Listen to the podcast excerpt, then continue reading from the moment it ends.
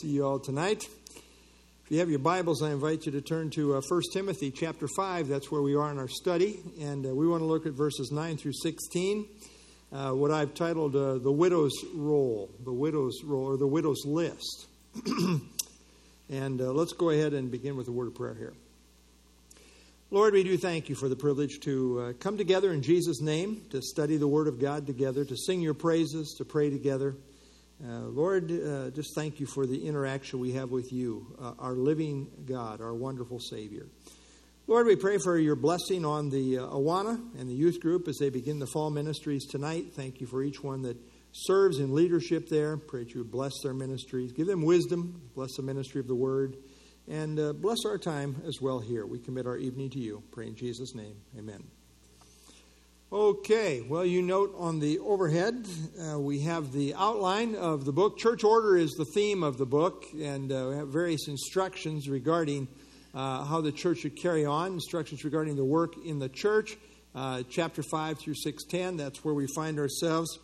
And uh, we know why he wrote this. Uh, he tells us very plainly.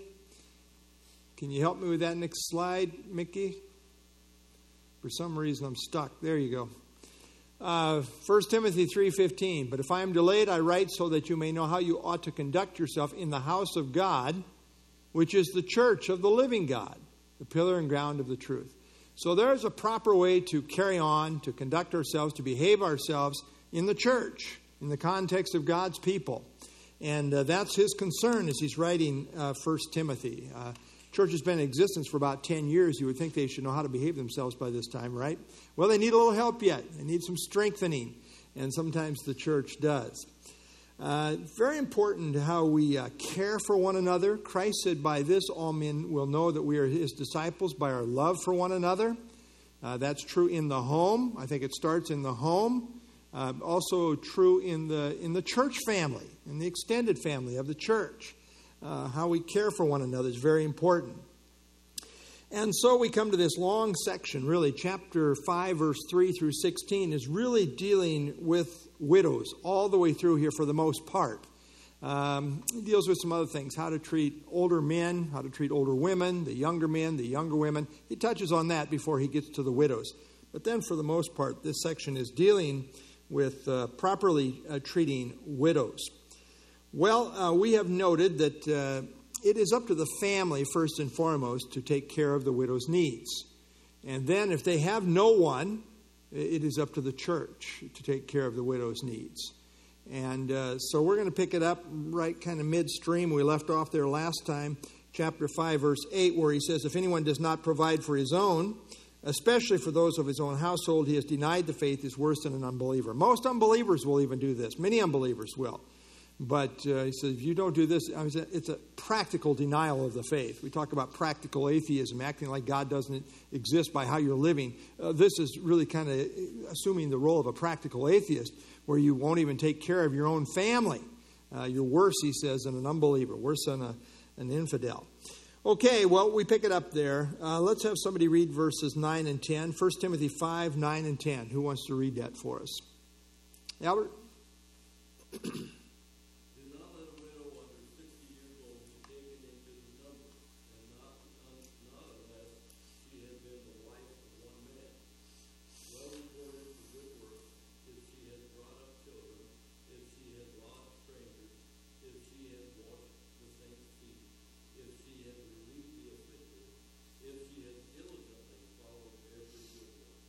Okay, thank you. All right, so um, you know we need to be. Uh, sometimes we are have to be reactive, right? A need comes up, we need to address it. But this is kind of more proactive. Uh, this is a situation where we see these widows are going to have some long term needs. And so this is kind of proactive here in, in terms of what he's talking about here. Uh, do not let a widow under 60 years old be taken into the number. So uh, we don't, not, not, can't be too young. Uh, no one under 60 is what he's instructing here. Um, probably a little more mature. You know, as you get a few miles on you, there's a little maturity that comes with that generally, hopefully. Not always. but hopefully, And uh, so, and he'll give some good reasons for this as he goes along here, but he sets uh, the role at uh, 60 years old. And then he says to be taken into number. Uh, literally, the idea is to be put on a list, uh, to be on, on, a, on the roll. And uh, so we might call this the widow's roll or the widow's list. And well, what's involved in this? It seems that we're talking about a support list.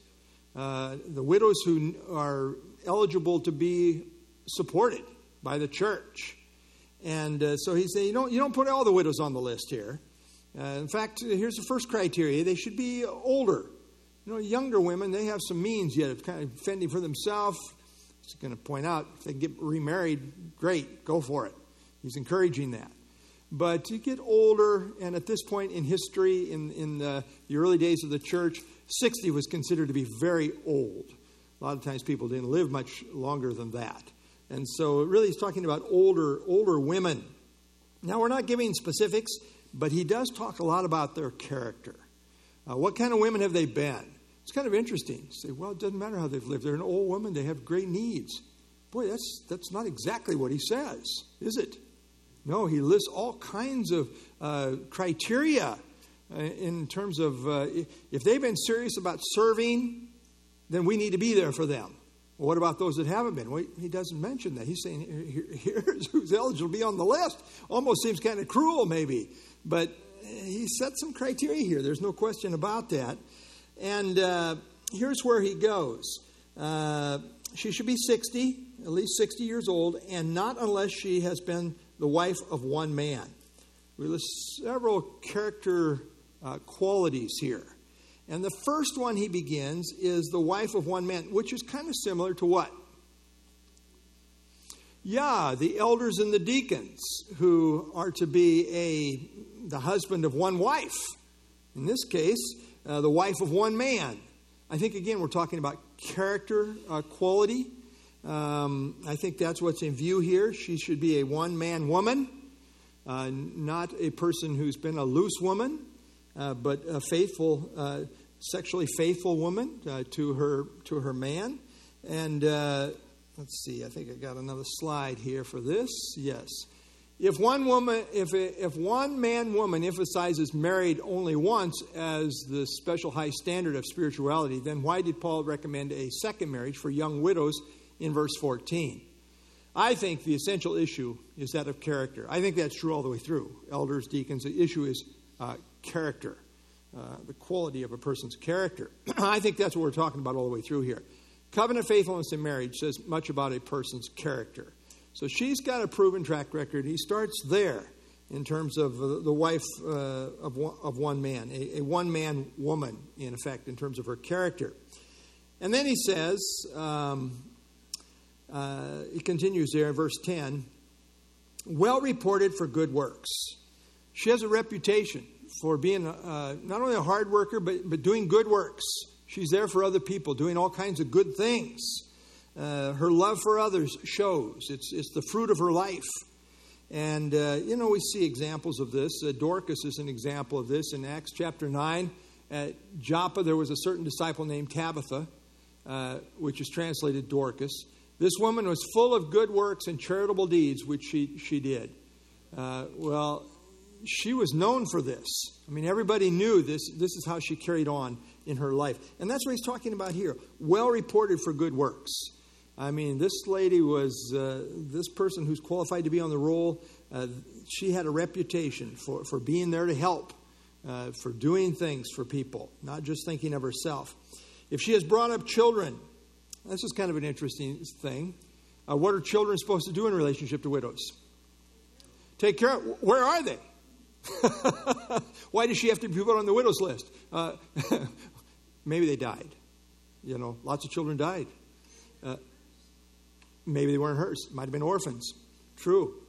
Uh, still, if they're in the area, I think they should have some obligation too. Uh, but uh, yeah, might have been orphans. Maybe they moved. You know, people move. Uh, maybe life has taken them over here, over there. You know, maybe they're just not in a position to do it. We, we don't know. He, he's talking in general terms here.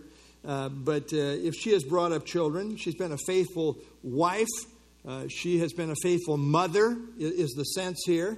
Uh, if this is her, if this is her background, um, Steven Cole says this probably means that she has had children. She has raised them in the faith. It may also include caring for unwanted orphans. In the Roman world, unwanted children were often left unattended to die. Unscrupulous people would sometimes take them for slavery or prostitution, but a godly Christian woman would take them into her own home to care for them. So, uh, a lot of possibilities here, but uh, idea that she has been a, a mother uh, to children and been faithful in, in that role. Again, a general uh, qualification related to character and the kind of woman that she is. If she has lodged strangers, uh, lodged strangers, uh, she uh, has a, a, heart, a servant's heart. Uh, she's other centered. Um, in the New Testament days, hospitality was a really big thing. Um, Romans 12, distributing to the needs of the saints, notice specifically saints, given to hospitality. I think hospitality, especially in relationship to the saints in the New Testament. Uh, 1 Peter 4 9, be hospitable to one another without grumbling. In uh, the early days of the church, uh, there were public inns, but they were places of ill repute, uh, generally, unclean, unsafe, uh, dangerous places, prostitution, I mean, just all kinds of things. Not a good place to stay if you are traveling from one place. So they kind of depended on fellow Christians to take them in in hospitality to take in a brother and a sister for a day. Now, in the Didache, or some of those early writings in the early church, they said, hey, after three days, you know, that's it. you can't, because people start taking advantage of this, right? Hey, I kind of like your cooking. This is a nice place to hang out for. We'll be here for several weeks. No, no, you won't. Didache says three days. Uh, you know, it's that old saying about what? Fish in three days or whatever. But anyway, uh, yeah, so there were there were some things that developed a little bit. But if she has lodged strangers, uh, she is a woman that's been known for her hospitality, not just thinking about herself, just not not inwardly uh, oriented, but but outwardly as well, thinking about others, uh, strangers. Uh, if she has washed the saints' feet, now in these days they literally wore sandals um, all over the place. I mean that was the normally the, the attire for shoes and uh, it was normally, if you uh, were a person were had any means, you probably had a slave who would wash the feet of your guests when they came to your house. Um, we know Jesus is the one who took the towel and went around and washed the disciples' feet. So it's that idea of I'm willing to be humble and lowly in serving others, you know, washing others' feet. She's been there. Uh, she has washed the, the saints' feet, indicative of humble, lowly uh, service. And if she has relieved the afflicted, she, she's a person of mercy. She cares about people when they're hurting. Uh, she's been there to do what she can. She has relieved the afflicted. She was there to, to minister when people needed a special ministry of mercy. And uh, then he says, if she has diligently followed every good work, there's been a consistency in her life. It wasn't like, oh, yeah, I remember 25 years ago she did something for somebody, right? Uh, she's diligently done this, diligently followed every good work. Note the, note the tremendous emphasis here. Starts out the verse by saying, well reported for good works, and at the end of the verse, diligently followed every good work. Uh, so, so this woman has quite the resume in terms of, of doing good, giving herself uh, for the good of others. Uh, note the resume uh, at least 60 years old, faithful wife, reputation for good works, faithful mother, great at hospitality, humble servant of saints, merciful and compassionate, devoted to all kinds of good works. In other words, if you want to be on the widow's list, you better be perfect. no, that's not what he's talking, but you get the this is a godly, this is a godly woman who has been serious about serving the Lord and serving others. Uh, that's the emphasis all the way through here. Uh, this is what we might call a Proverbs 31 woman, right? I mean, it meets a lot of those character qualities that we find in Proverbs 31. And uh, how wonderful they are to ha- be members of the church. And somebody that's been this devoted and this committed to serving the saints and, and all the time. We need to be there for them. Imagine saying, well, yeah, you've given your life and service and all that you've done here, but uh, be warmed and filled. We wish you well. Uh, no, no, no. We need to be for, there for them. Uh, they have been there for the saints uh, through the years. Uh, let's see, my next slide here. This is J. Vernon McGee. I wish that the church could get back to these very basic and simple principles and get away from the sentimental and emotional appeals that we hear instead. We respond to sentimental pleas from unworthy causes, which are appealing to our soft hearts, and neglect those in the very midst who have the real need. We overlook the wonderful widow in our church who is lonely and seldom visited. You know, it gets really practical sometimes. Uh, you got to be kind of uh, intentional in terms of thinking about uh, the widows and those that, you know, maybe are not on the scene so much anymore because they're shut ins or whatever. Uh, so we need to be there for them. They, they've been there for the body, and we need to be there for them. It's really what he is saying. Uh, so, this was the criteria for those who would be uh, worthy of support uh, from the church. The church is, uh, you don't just put everybody on the list, uh, but if they meet this kind of criteria, this kind of background, then they are to be considered for the widow's roll, where they would be fully supported by the church. All right, any other thoughts there before we go on to the next verses? Yeah. I think she would fit the fit the criteria there. Very godly woman, serving God night and day with prayers and yeah, absolutely. Anna in Luke chapter one. Yeah. Yeah, Joy.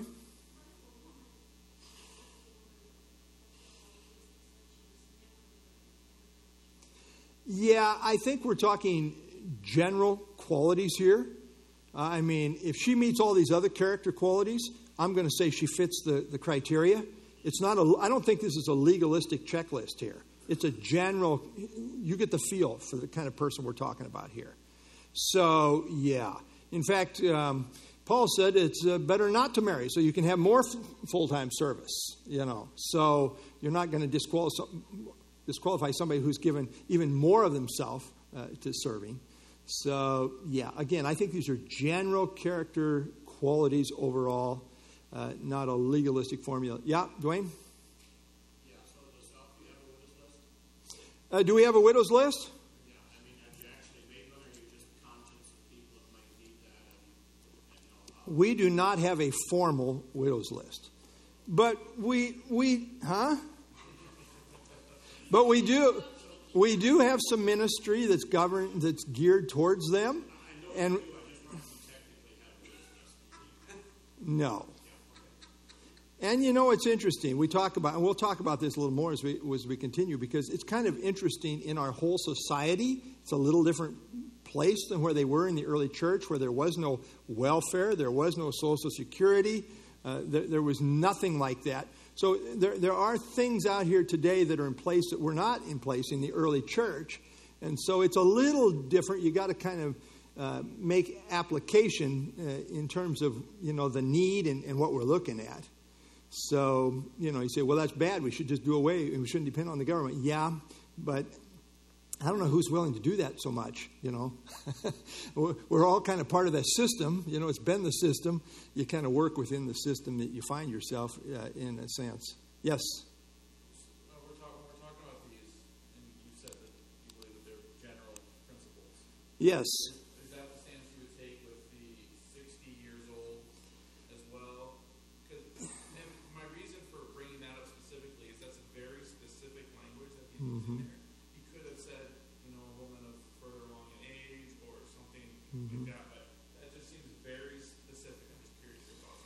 Yeah, I think in this situation where he's talking to Timothy, it's very specific. So when he's very specific, I'm going to say, well, okay, this is what he's meaning. I think it is the sense uh, of an elderly woman. Um, you know, again, I think there'd be some grace if you, if you had a woman who's crippled up and she's 58 years old, not able to do anything. You know, I, I don't really don't think the spirit of this is Paul would say, you know what, two more years, we'll consider you. I, I doubt it. I doubt it. I think there's a spirit of things here a little bit, but but there, but this is a gauge. I think it's a gauge. Um, it's kind of interesting. We don't have any other references to this anywhere else. Um, and where do the elders come in? Where does the local church come in in terms of you know regulating their own affairs? Uh, I think it's a it's a general guideline. I mean, it does say state it specifically, so you know there's that too. But yeah, yeah, Dwayne. Just thinking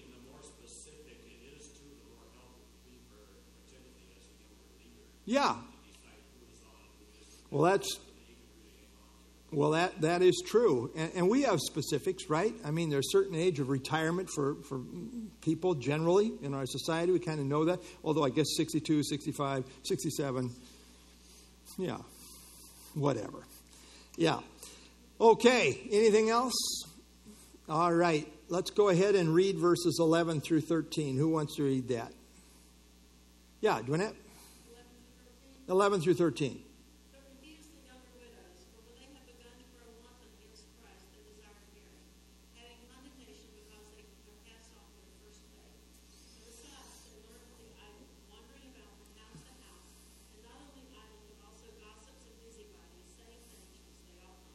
Okay.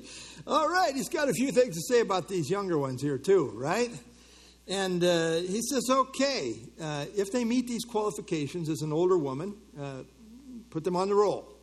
But refuse the younger widows. Uh, now, this seems to imply again that there's some kind of a, a, pledge or a commitment that they have made. All the way through, it seems that, that that's the case.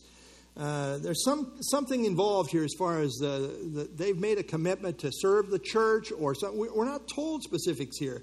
Now they would have known. Uh, Timothy would have known what he was talking about exactly, but. Um, again, in context, the sense is that belonging to the widow's row evidently involved a pledge or a commitment of some kind.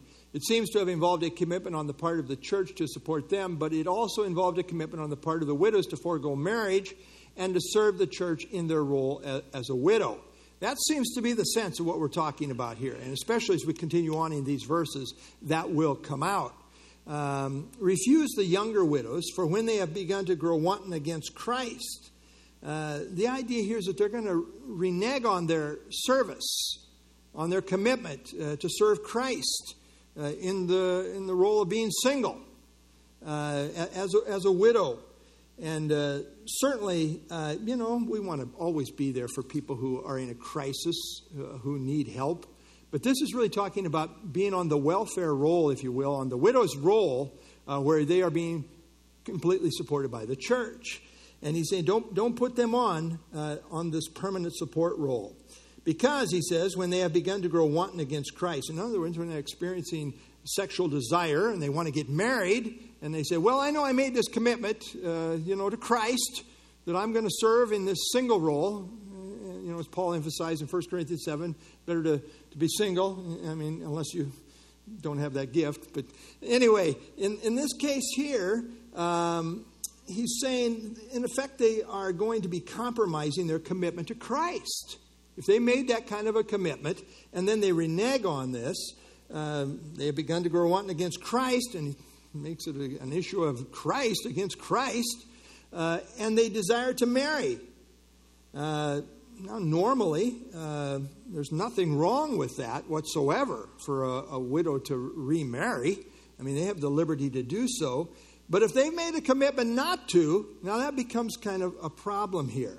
And that's where he goes, verse 12. Having condemnation because they have cast off their first faith. Now, he's not talking about damnation here.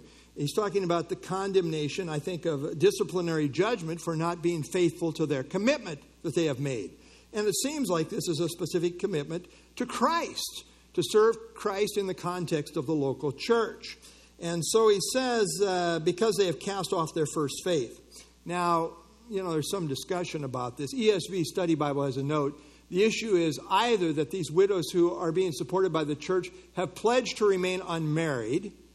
Uh, so that to remarry would renounce this pledge, or that these younger widows might be tempted by their desires to marry unbelievers, thus turning away from the faith. Now, I don't see this last part. You know, there's nothing in the context that suggests that, hey, that's the issue. Uh, that they're, they're maybe going to marry, marry an unbeliever. Uh, that's kind of conjecture. Uh, we don't really have that uh, brought out here. Uh, first faith probably refers to their, their pledge of faith. They're going to trust God and uh, they're going to make this commitment in faith, trusting God to meet their needs. And, uh, and, and then they renege on this. Let's see here. the idea here is not about saving faith, but rather a faith commitment of remaining unmarried after being widowed as a means of special service to Christ. The verb cast off means to reject, to, to set aside, or to nullify. The idea is that of breaking a sacred commitment, which is always a serious matter before God. Again, Steven Cole says Paul is not condemning the natural desire of a younger widow to remarry. Uh, what is wrong is the breaking of a pledge. That's why most everybody agrees here. We're probably talking about some kind of a pledge that they have made, and now they're reneging on it. They're, they're going back on it. And he says, no. Uh, and then he says, first, uh, um, uh, verse 13, and besides, they learn to be idle, uh, wandering about from house to house. Again, he has concern about these younger, these younger widows. And he has some very practical concerns here. You know, it's kind of it's interesting. Welfare mentality is is not a good thing. Uh, sometimes you learn certain things that are not good. Uh, notice what he says here. They learn to be idle. It's not like they just are naturally lazy. They kind of get into this groove here, and they're learning this. Uh, it's easy to get into a pattern, and idleness is the devil's workshop.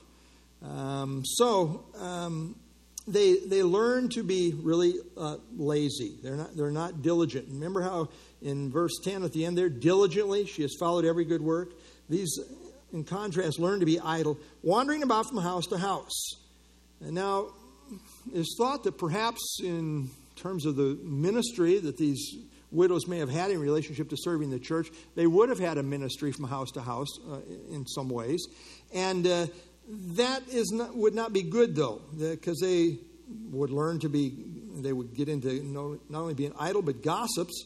Um, Deuteronomy 23 21, when you make a vow to the Lord uh, your God, you shall not delay uh, to pay it.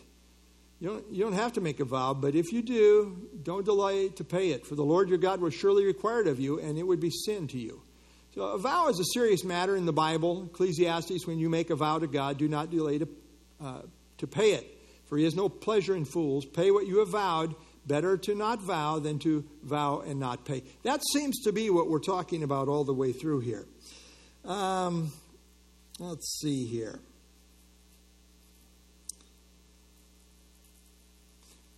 It is thought that it is thought that part of their service as widows, being supported by the church, uh, would probably involve visitation. But younger widows, uh, not being as mature, may have a tendency in their idleness to also become gossips and busybodies. Uh, it is presumed, uh, presumed that generally the older widows of proven character will have learned sufficient wisdom as to not easily fall prey to this type of behavior. Maturity does matter, track record does matter. Youth has special struggles on the way to maturity. And so that seems to be what uh, he's uh, implying here. Um, they learn to be idle, wandering from house to house. Not only idle, but also gossips. The word gossips is the idea of tattlers. You know, we picked up this juicy information over here. We're going to pass it along over here. Prayer request, of course. Uh, gossips. Uh, and gossip is not just a matter of information. Sometimes uh, information is, is appropriate to share. But uh, gossip is negative in the sense that it is uh, tearing down people, it runs people down.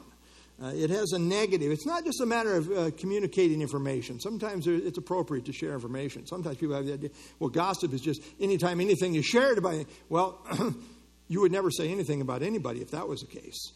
Uh, gossip has a negative connotation where you're running uh, people down. So they become idle gossips, is really is what he's saying here. Uh, Proverbs 18, a lot in, on, in Proverbs on this. The words of a talebearer are like tasty trifles. They're tasty. They go down into the innermost body. Oh, tell me more. Uh, he who is slothful in his work is a brother to him who is a great destroyer. It's interesting. He kind of back to back connects a talebearer with lazy, slothful. Gossip and idleness are consistently linked together, even as seen here in Proverbs 18. And uh, that is the linkage here. Uh, not only idle, but also gossips and busybodies. Busybodies, uh, this word literally means one who, who moves around. Um, I think I got a slide here. The term busybody uh, literally means one who moves around. The sense is that they are movers in other people's business which is none of their business. They stick their nose in where it doesn't belong and stir up trouble. Uh, we all know that, that kind of situation, right? I mean, it's just not good. Busybodies, uh, this is Adam Clarke, persons who meddle with the concerns of others, who mind everyone's business but their own. Uh, this is a problem. We've got lots of free time. We're moving from house to house. We're getting all the juicy gossip. We're moving on to the, and, and then we interject ourselves into that. Uh, it's a problem. No, we don't want that. He's saying that that's bad. Let's, let's not go there. Uh, as gossips and this is expositors, as gossips and busybodies, these younger widows were saying things they ought not to. Uh, this always happens when people talk too much. The consequences of this meddling in other people's business can be tragic. And indeed, it can be. It's just not a healthy thing for the church. Okay. Um, all right. Any other thoughts there before we go on to the next section here? Yeah. Yep.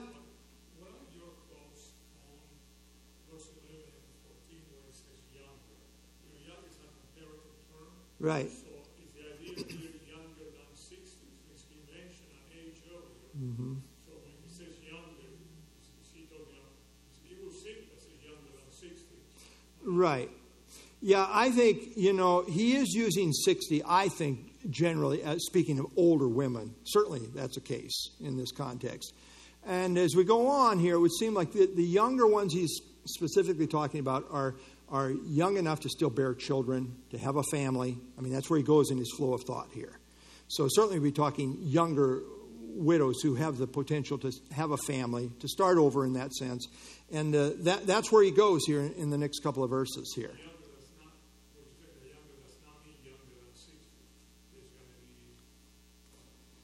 It's a relative term. Uh, obviously, he did set the bar at 60, you know. But younger, as he goes on in his thought here, relates to those who are still able to marry and have children. So, um, are we saying anything under 60 is, is younger? Well, again.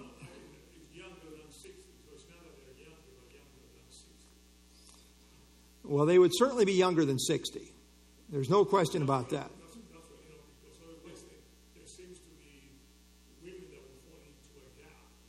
Mm-hmm.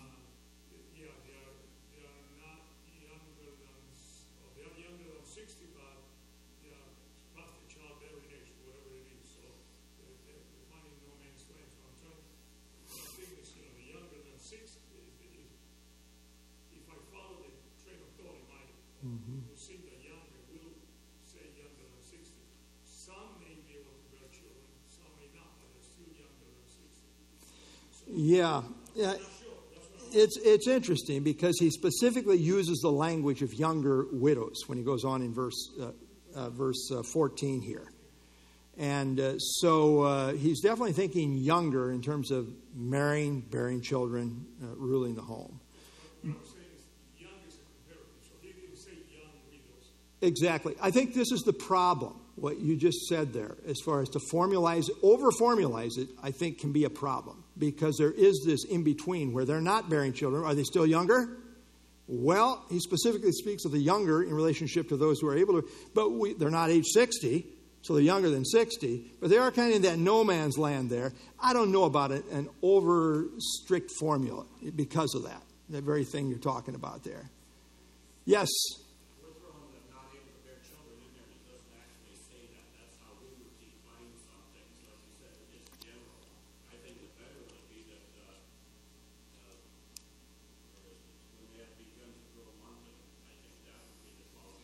Well, what's, what's verse 14 say? Yeah, we haven't gone there yet. But it specifically speaks about bearing children there. Yeah.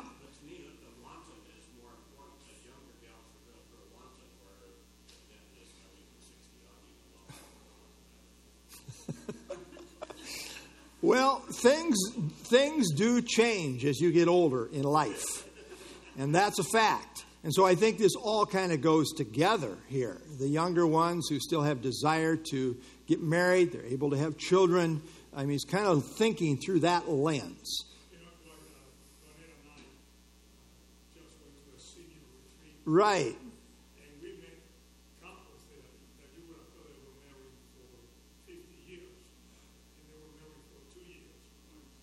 so it is that too. You know, marriage is not just about sexual relations, but but about having children. So uh, there's the idea of companionship.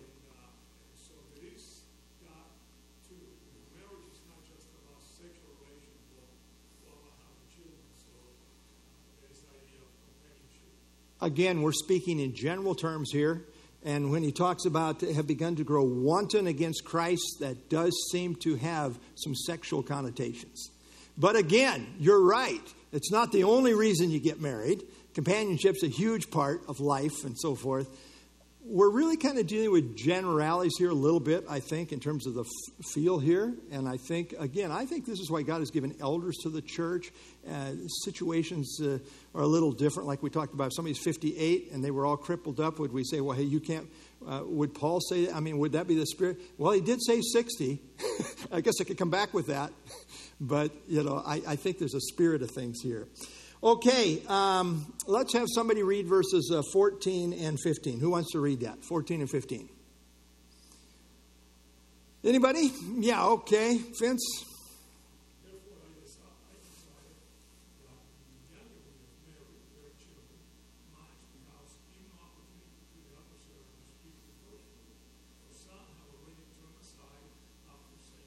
Okay, thanks. So, uh, therefore, is a continuation of his thought, right? I mean, what he's been talking about, younger widows, this is where he goes with it. So, you know, he's definitely thinking in terms of, you know, evidently substantially younger. You're probably not going to be uh, bearing children up till the age of 60, right? Uh, so it's a, it's a general counsel here. Uh, Therefore, I desire that the younger widows marry, bear children, manage the house. Now, uh, you just can't automatically get married either, right? Uh, maybe the younger widows want to get married, but what has to happen? I mean, somebody has to be willing to marry them, right? You, you don't give an altar call for this. I mean, uh, some things just have to kind of happen.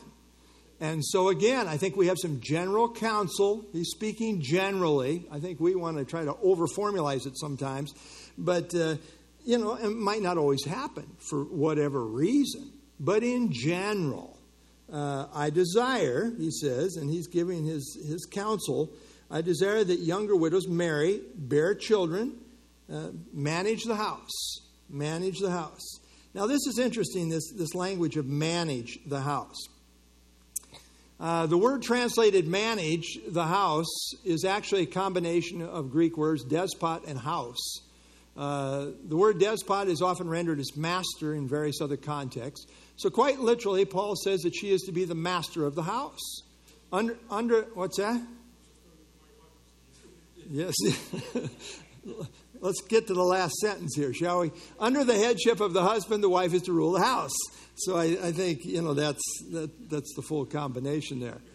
Um, Warren Wiersbe, few men can do in a home what a woman can do, and all the men said, "Amen." Uh, whenever my wife was ill or caring for our babies, and I had to manage some of the affairs of the home, I discovered quickly that I was out of my sphere of ministry. Boy, I'll tell you that's true. When my wife leaves, it is not the same. I can tell you that. Uh, and if it was very long, I, I, we, the whole neighborhood would be in trouble. Anyway, uh,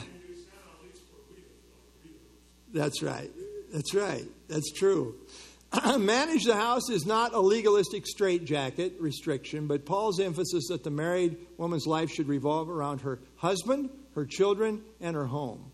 These are the God ordained priorities of her life. And there's no getting around it. That, that is the emphasis that he makes here uh, her husband, her children, her home. And uh, so he wants that, that to be the focus. Uh, that's his desire. Uh, again, there's going to be all kinds of exceptions, perhaps, but in, in general. Um, let's see here. One more. Uh, it's not just, uh, he makes this emphasis lots of times, or various times. Uh, in chapter 2, nevertheless, you'll be saved uh, in childbearing. And I think he's not just talking about having children, but then what happens after the children show up on the scene. And this is what we're looking at here. And then in Titus, uh, that they admonish the young women to love their husbands, to love their children, to be discreet, chaste homemakers. So we see that same uh, realm uh, the husbands, the children, the home. Uh, and then other things he says there. So he, he's pretty consistent in what he is saying in terms of his emphasis there. And then he says, Give no opportunity to the adversary to speak reproachfully. Uh, he's really thinking about them in terms of their God ordained role in relationship to the home, uh, the family, the husband. And uh, he says this is normally uh, where they would function. And this will keep them out of trouble lest they get into trouble as far as their, their testimony. We want to be a good testimony. Uh, Paul's greatest concern was the testimony of individual believers and how that reflects on the church. As believers, our concern is not just ourselves, but that of the entire church. We see this all the way through the book, uh, various references. Uh, does my activity enhance the testimony of the church? Uh, that is the big issue. That's the big idea that he's, he's bringing out here. So, Paul puts a, a strong emphasis on the young women and that they not be a bad testimony. This is his concern. Uh, this repeated emphasis shows that this was a special concern that he had.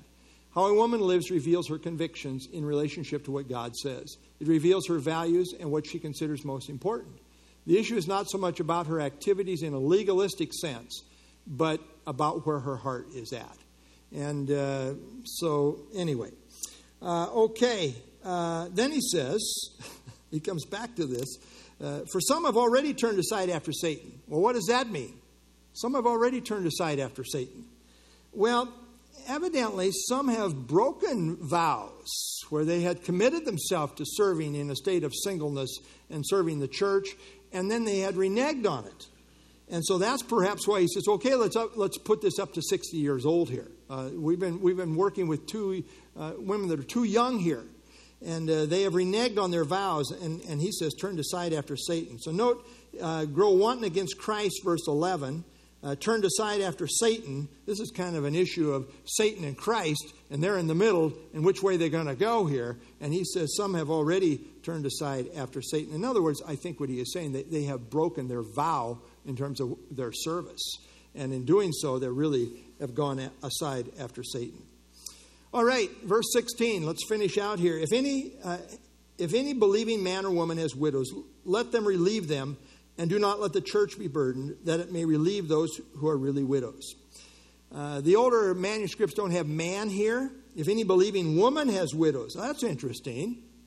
Um, Thomas Constable says, in conclusion, Paul sought to correct a possible misunderstanding.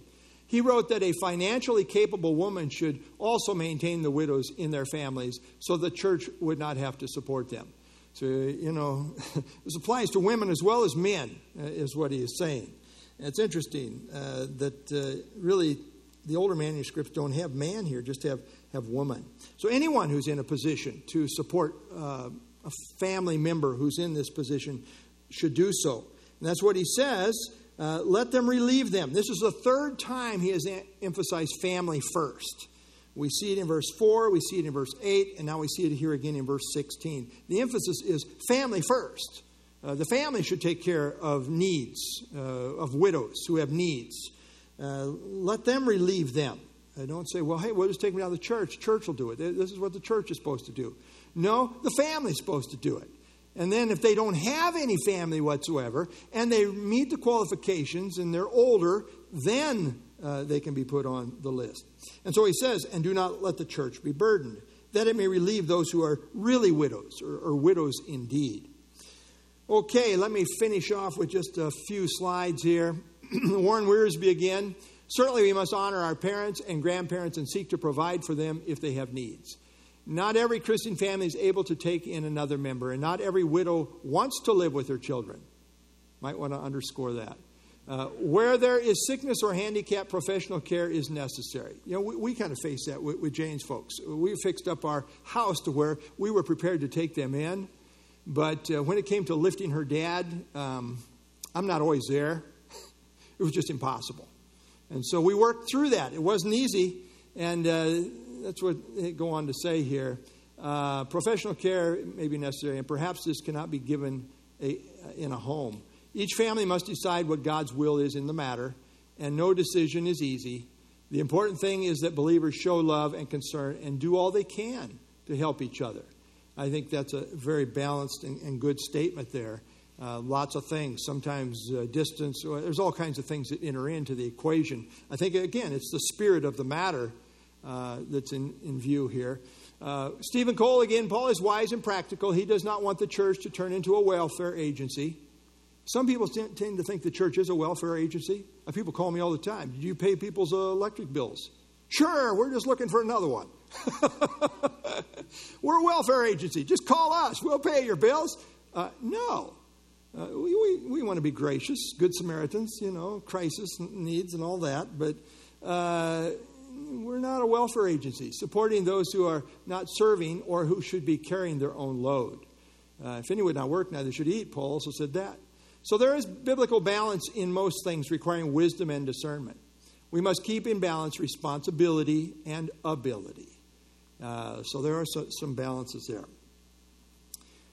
Okay, and finally, John MacArthur uh, tells, whoops, there we go.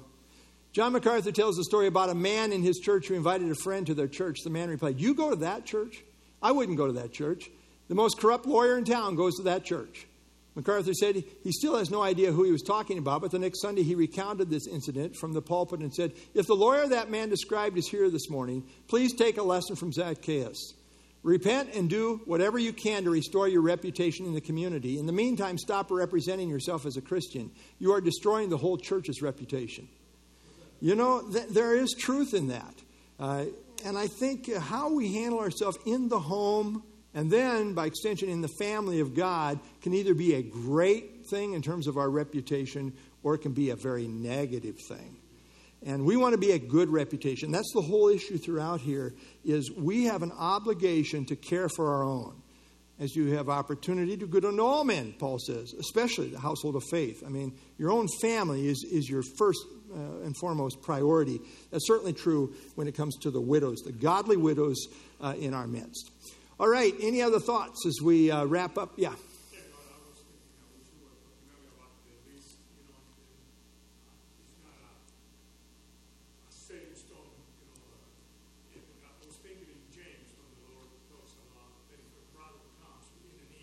Yep.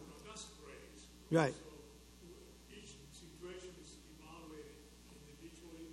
What, what is the situation? What did the person do? Why did they find themselves in the situation? And then we'll go from there. But, but Paul is speaking about a particular issue, a particular group of people in particular circumstances. But then there is the overall grace, you know, you don't say, you know, they want them to feel. That's right. If there is a legitimate need, there is a right. Absolutely. Absolutely. Uh, and it wouldn't matter what age or, or, whatever. I mean, if there's a crisis situation, uh, we want to be there for brothers and sisters for sure. But again, as you think about long term, permanent support role, uh, I think about this sometimes that people don't want to have any involvement in the church. Uh, they, they don't ever help anybody else, but all of a sudden they've got needs. Well, we do want to be gracious even there, but it does make a little difference if you've got somebody who's vitally involved and they have needs. I mean, there, there are some priorities here that Paul lays out in terms of the, the support role here. So, all right, yeah.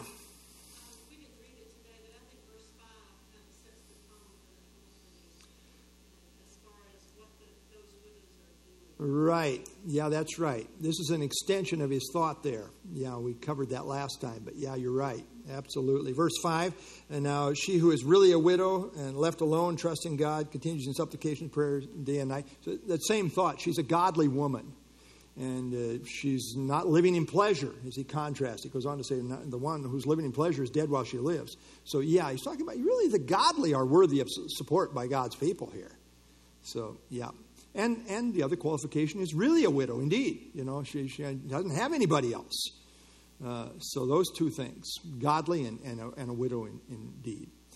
All right. Anything else? Okay, very good. Good discussion tonight. Glad we got that all solved anyway.